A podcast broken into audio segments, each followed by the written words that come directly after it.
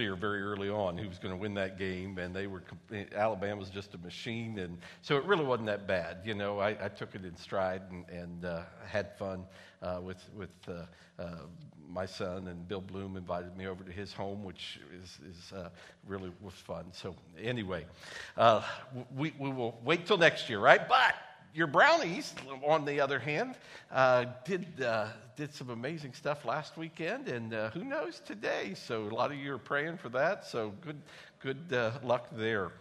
Hey, um, I just wanted to say thank you to Tom. Uh, Tom and Wendy are such a treasure to our church, and Tom leads with such grace and wisdom. Uh, you know, we, again, we were together on Thursday evening as a board of elders, and we talk about a lot of things, but I am just so grateful to partner with him in ministry.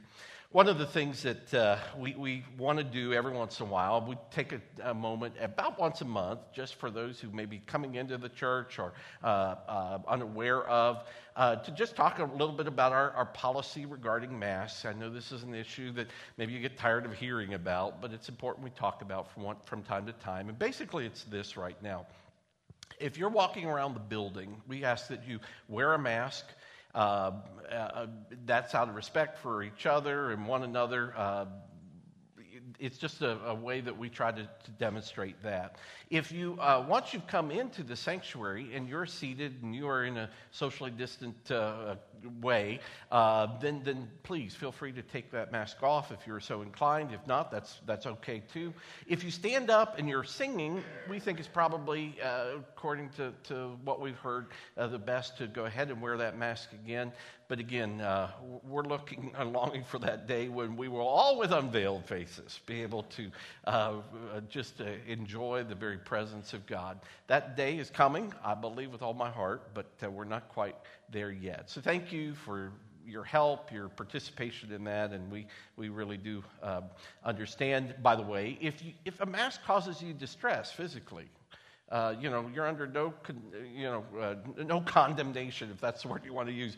If you just aren't able to wear one at this point, that's, that's, that's all right. But uh, we leave that up to you. We know that uh, you're a part of our community as well.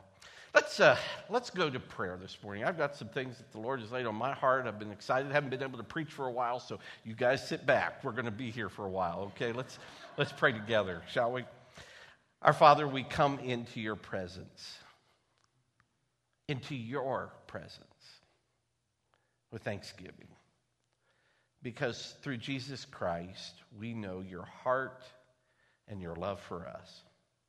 You have called us your children because by faith we have been born again. And we've gained access because of the sacrifice of Jesus Christ on Calvary. In these days, may this place be fertile ground for your word, to produce a harvest of faith, life, goodness, peace, and joy. There is so much around us that is hard and disappointing and frustrating. But then we consider you, and our lives are put in perspective. May we be your ambassadors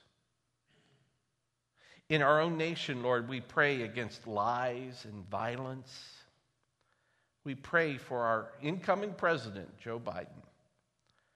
Lord, there are significant areas where we may disagree, but I pray that God, you would give him wisdom to do the right, that you would allow him to know your spirit. May we in the church, in those areas where we disagree, be able to persuade and convince through our testimony, our grace, not through anger and disruption, but through love and kindness. May we see your kingdom come in ways that honor your kingdom. I pray, Lord, you would help us to seek your face. And in this place, give us soft hearts, listening ears, willing spirits and Lord, ease our anxieties and our tensions. We continue to pray for those who are impacted by this virus. We think of Dave Swartz this morning and Daryl Jett. I pray for Linda Wyant. I pray for Scott Barlow, who donated a portion of his liver to his father in law this very week. Oh Lord, we pray that this transfer will have been successful and heal both of them through your mighty power. Lord, give us grace in this hour. May each person here recognize the wonder of your love. And give us humility that we might befriend those who have no friends. Because we are united with you, may we be stable anchors of truth, integrity, and purpose. We pray these things through Jesus our Lord. Okay, well, let's turn, if you will, to Acts, the book of Acts, chapter 3. I'm going to just uh, launch with a couple of verses here, beginning with verse 19. Peter is preaching. I'll invite you to stand as we receive this word together. Acts chapter 3, verse 19 and 20, as we begin.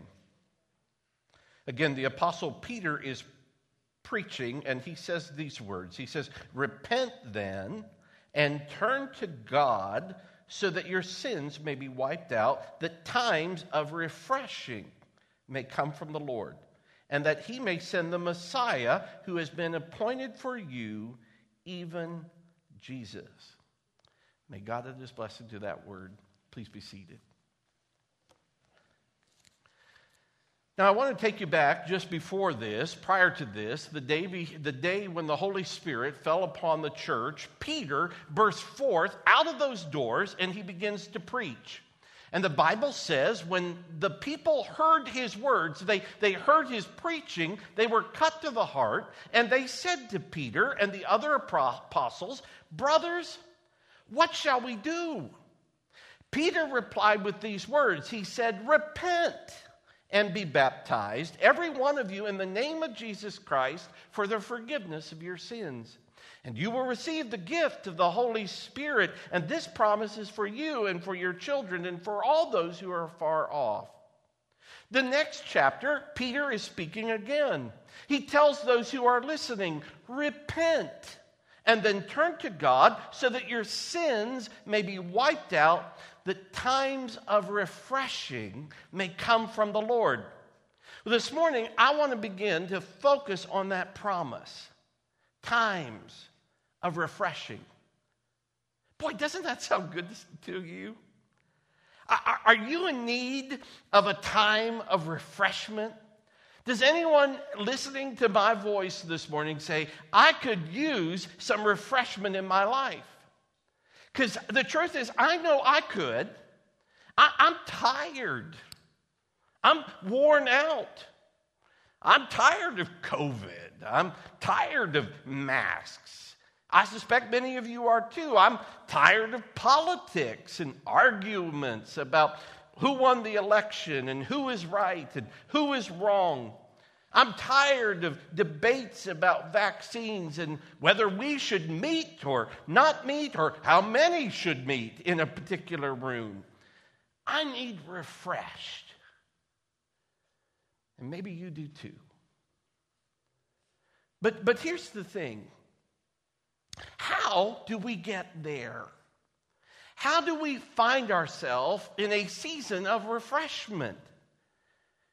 And the answer surprised me. It's not what I thought. For us to receive refreshment from God, we must repent.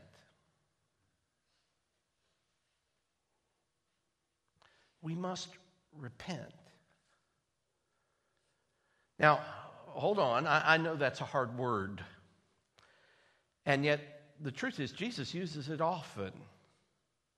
In Mark's gospel, as Jesus is beginning his ministry, he begins it this way. The Bible says, Jesus went into Galilee proclaiming the good news of God. He says, The time has come. Think about that. What time is it? It's a time of refreshing. It's time, the kingdom of God has come near. Repent and believe the good news. It's time to repent and it occurs to me, you know, we just don't use this word very often in church anymore. And maybe that's why we're so tired. Maybe that's why we're so frustrated. so disappointed. And so, over the next few weeks, I want to talk with you about repentance. Because I know this church, your pastor, and our nation needs a time of refreshing. Now, as we wade into these waters, it occurs to me that announcing a series of messages on repentance quite possibly triggers all kinds of reactions.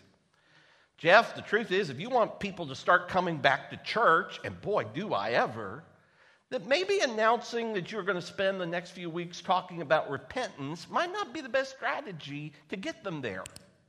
Amen?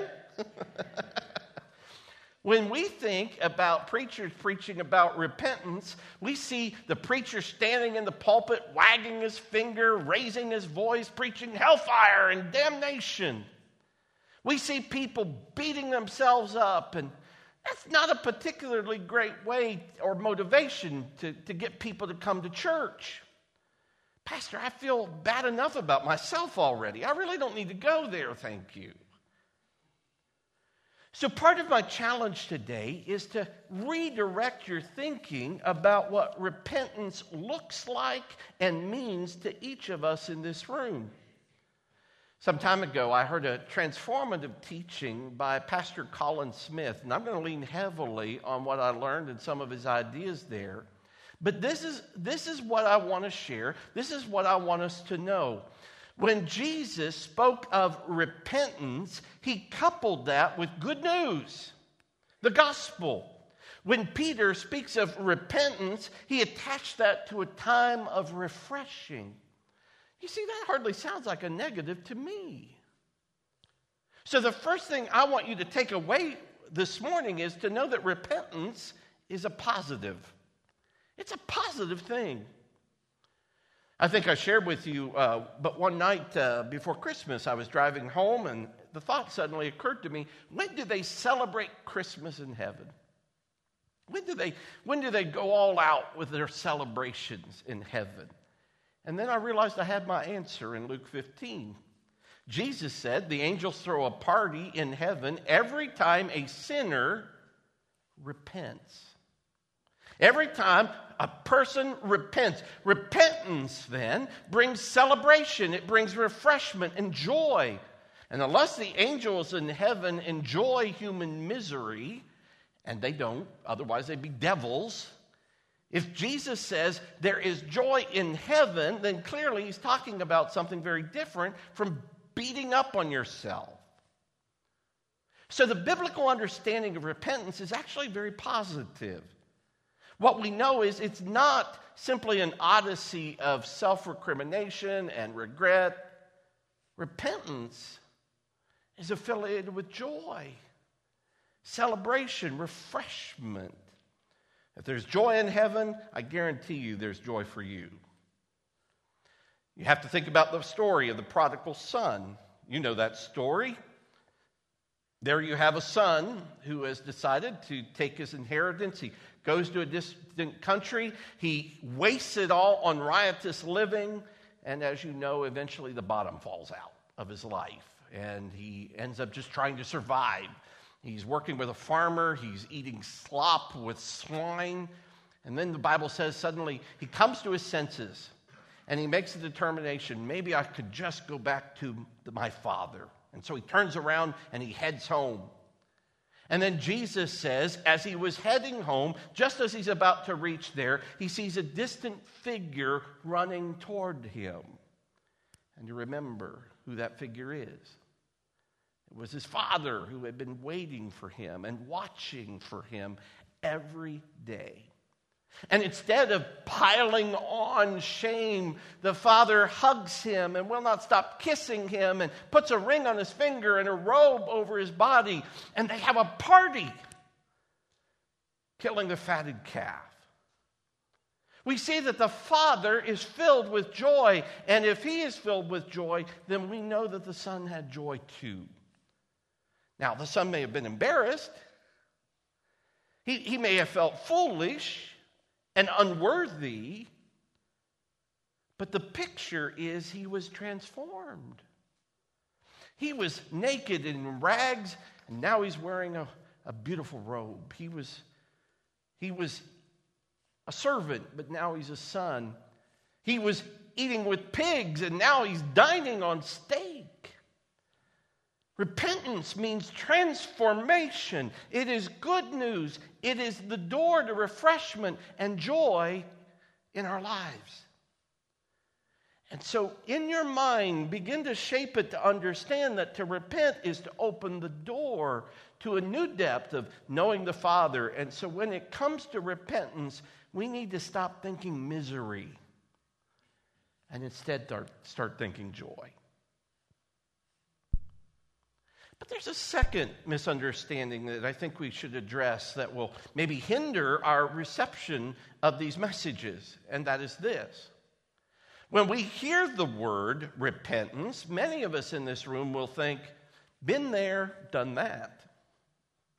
Been there, done that. How many of us think when I talk about repentance, we immediately begin to think about that moment in our lives when we realized we were sinners? We confessed we needed a Savior. We received Jesus Christ as our personal Savior. And you know, that's a wonderful thing. You were born again, you were made a new creation in that moment. I did that when I was five years old in a Sunday school class. Maybe you did it at an altar. Maybe you raised your hand during a prayer. Maybe you filled out a commitment card. No matter how you did it, it was real to you. It made a difference. It may have been months ago or years ago, but you're a sinner saved by Christ, and praise the Lord for that. So when we hear the word repent, we say, Yeah, I did that some time ago. But here's the thing when you made a commitment to Jesus Christ, how long is that commitment for? Well, that commitment wasn't just for that moment, it, it's a lifetime. And when you said, I believe in Jesus Christ, when, when does that belief stop? Well, it doesn't. It, it's to continue. I believe in him now. I believe him today. I will believe in him tomorrow. It is a continuing faith. Well, I believe that the same thing can be said of our repentance. How long is repenting for? It's for a lifetime. It's, it's, it's continuing to live in an attitude of repentance. When Jesus calls us to repent, he calls for our entire lives to be transformed over a season, to be different. Now, now again, this is not, I'm going to beat up myself for the rest of my life kind of a deal. No, not at all. What the Bible calls us to is an entire life of continuing to change, a process. So there are going to be edges and parts that, that God wants to shape. And maybe He dealt with this at one point in my life, but now He wants to deal in another area. And He wants to align my life with Jesus. Repentance, then, is not only positive, my friends, but it's also process. It's a process. I need to have an attitude of repentance right now. So, a lot of us this morning have to push out this idea that we did that, Pastor. We're good. We're in. Listen, God has so much more for us than the fact that we said a sinner's prayer maybe years ago. When we receive the Holy Spirit, He wants to fashion in us a, a, an ability to become more and more conformed to the image of Jesus Christ. And don't be surprised if that takes time. The work is not finished in you yet. J.I. Packer offers what I think is a rather interesting definition of repentance, and I hope that you're going to find it helpful. It took me a while when I, had, when I read it to kind of ascertain what it meant, so it may take you some time, but I want to introduce it to you here, and we'll probably come back to this again. But he defines repentance this way he says that repentance is turning from away from as much as you know of your sin to give as much of, as you know of yourself to as much as you know of your God. Now, again, take a moment here and just kind of take that in. Repentance is turning from as much as you know of your sin to give as much as you know of yourself to as much as you know of your God. In other words, so as the Holy Spirit begins to shine the light of truth His Word into your life, you will go on seeing more and more of yourself, which by understanding more and more of God, you're going to want to surrender more and more of yourself to Him. So we should never be surprised that as Christians we will ever become con- that we will ever become more conscious of things in our life that God wants to deal with. And the truth is, sometimes that can be alarming. Man, I, I'm still not figured this out yet. I'm still working on this. Am I really making any progress? And yet, the truth is, if God, in His goodness, has shined a spotlight on an area of your life, we need to take that as a good thing, as a positive thing. It's a sign of growth. You are being sanctified, becoming more conformed to the image of Jesus. You know, when I became a Christian at the age of five, I was convinced I'd give my whole life to Christ. But when I discovered now that I'm 50 something, there's still parts of me that haven't figured out that Jesus Christ is Lord and still need to be submitted to Him. And He has to change certain attitudes and He has to deal with certain perspectives. There are new levels that God wants me to take in terms of my holiness and my submission to Him. And the truth is, as I get to know God more, the more I want to become more like Him. So we begin here with this idea repentance is positive, it's a good. And refreshment in life comes in repentance. But we also know that repentance is a process, it's progressive. And as you have a fuller understanding of your sin and of yourself and of your God, God will continue to change you. But there's a third truth we need to understand this morning. Repentance is also possible by the grace of God. And that's where we come to Hebrews 12. And I believe this is really very key. Because the truth is, for some of us here this morning, when we hear the word repentance, we feel a sense of sadness. We feel defeated you come into church and you hear, okay, we're going to focus on repentance now, and you think, oh dear, here we go again. I already know I can't change. And, and you believe that. You feel that very deeply. You tried to get free, but there are certain sins, a certain area that have taken deep root in your life, you would like to repent, you would like to change, but you are convinced that it has been so much, so long, it's always going to be that way. And it's just not possible for you. And so when you hear the word repentance, you say in your head, I would if I could, but I can't. And so you feel trapped and defeated and less than. And with that comes regret and disappointment and maybe some bitterness and resentment too. In Hebrews 12, we have a very sad story of Esau and the fascinating statement that is made about him here. Let's just listen to this writer when he writes Pursue peace with all men and the sanctification without which no one will see the Lord. See to it that no one comes short of the grace of God, that no root of bitterness springing up causes trouble, and by it many be defiled that there be no immoral or godless person like Esau, who sold his own birthright for a single meal.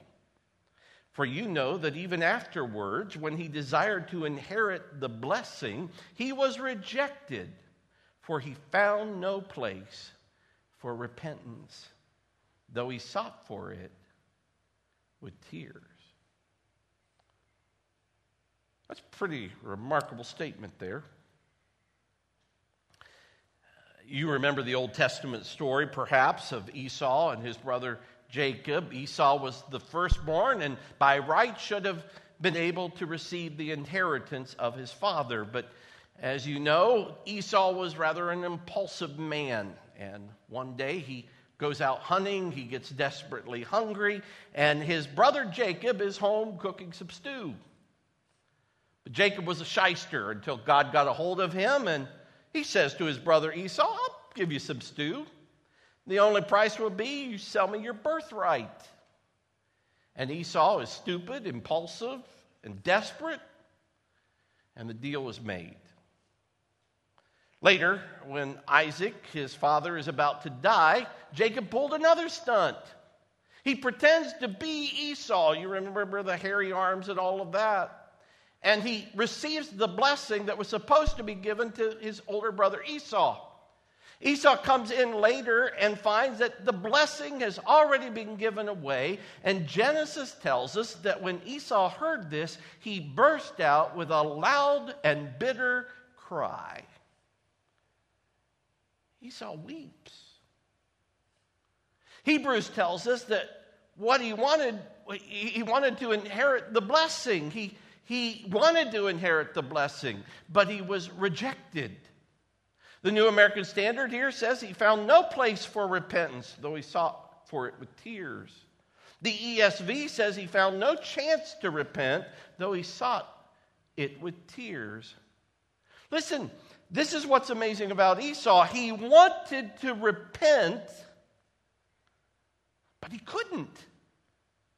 He could not change what he had done, and he could not change what he had become. There was no place for repentance. Now, now this is what I want you to see. He had plenty of tears. Esau had plenty of regrets. But nothing could change his heart or his mind. Now, you look at that, you'll see that he beat himself up. He couldn't believe how stupid he had been. He couldn't believe what he had done. And again, repentance is not beating yourself up. It's not simply feeling sorry for yourself or sorry for what has happened. If that was the case, Esau would have been fine. But Esau could not repent. Wow. Now, why is that relevant to you and me? Because there are some who say, well, Pastor, I can't change. Be careful because you're identifying yourself with Esau. You're saying, I'm with him. I might have tears, I might have regrets, but I can't change. I want to declare this morning that not only is repentance positive and a process, but it is possible too. But the obvious question is well, why couldn't Esau repent? Why couldn't he change? And if you look carefully at the Hebrew passage, I think you begin to see that there's an answer. In fact, I think there might be two in this passage, maybe more. But first, notice that Esau is described as immoral and godless. That immoral has, has sexual overtones. There's a, it regards to sexual immorality.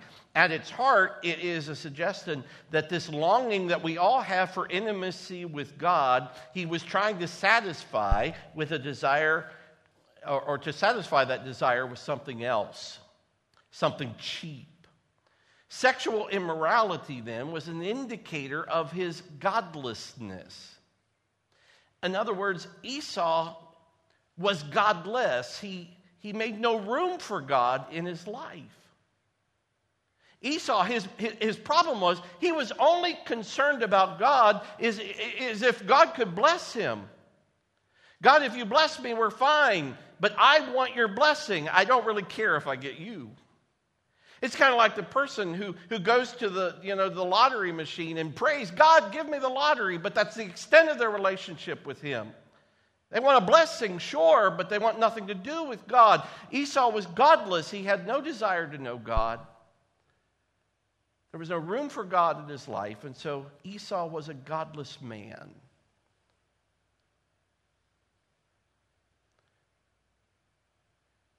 But there's something else, too.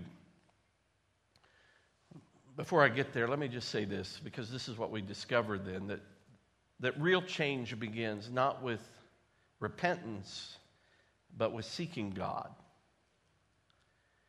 And friends, this is so key. If, if, you don't pursue God, if you don't look for God, if you don't make room for God, then you will not be able to repent. You see, repentance is never the goal. The goal is a relationship with God. God will take you where you need to be.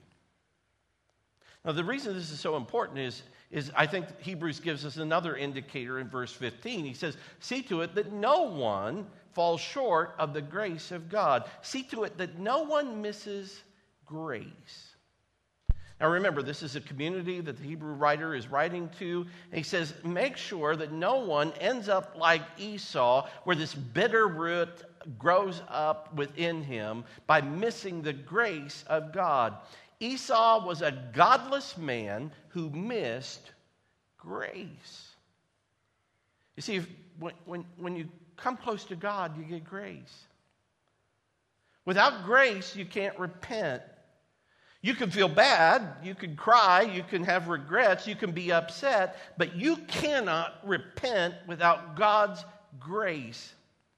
And the only way I can experience God's grace, His, His gift, His love, His mercy, His power, is to draw near to Him. And so, in order to repent, I have to draw near to God and I have to embrace then the grace that He offers through Jesus Christ. Remember, grace is a gift. By drawing near to God, He pours it out into my life, something to be received and the way we receive grace is by faith, by believing Him. Otherwise, you will be like Esau and end up bitter and resentful.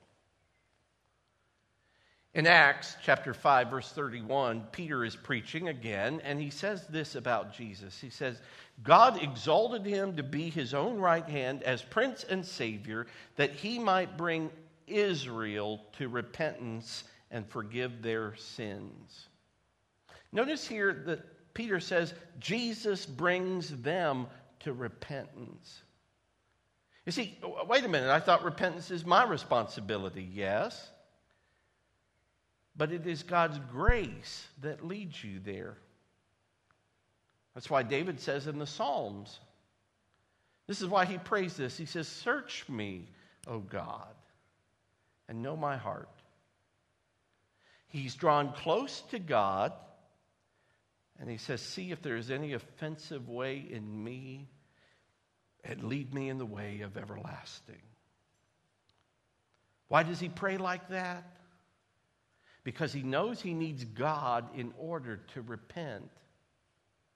Lord, show me my sins.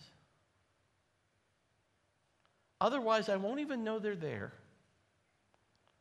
Lord, show me the way. Otherwise, there's no way I will find it. It is God's grace that makes repentance possible. And we receive that grace by faith. This morning, I want to ask you to do one thing make room for God.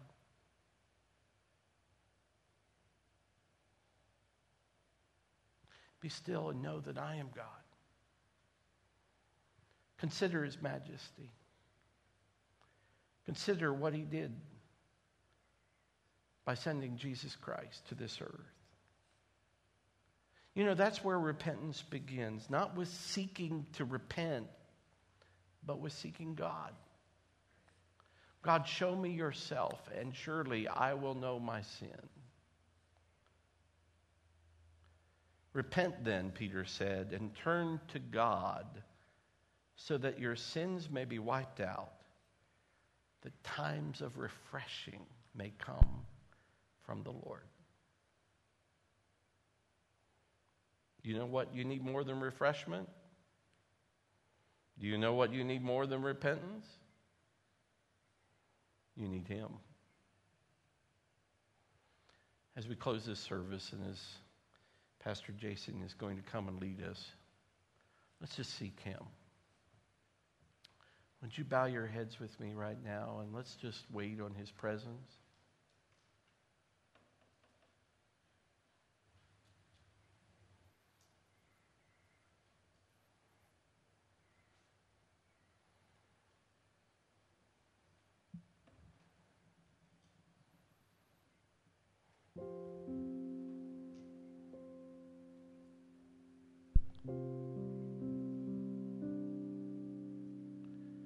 Father, I just pray right now that we would see your glory. We would understand the mystery of your grace. Give us tender hearts toward you. So many of us are interested in your blessings, but haven't made room for you in our lives. Lord, let us expect that you will change us and you will challenge us. Save us from this idea that we've arrived, that we've all figured it out. But continue that sanctifying work of making us more like Jesus.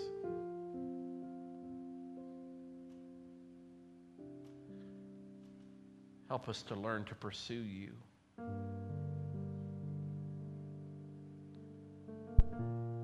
Search my heart, O oh God. And know my heart today. See if there be any wicked way in me. And lead me to the path of everlasting life.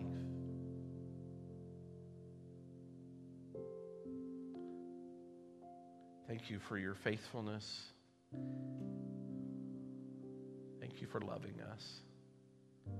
Thank you for your patience.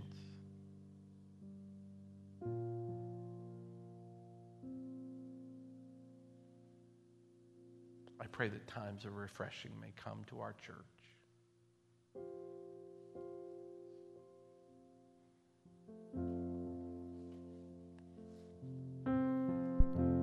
Here is where I lay it down, every burden, every crown.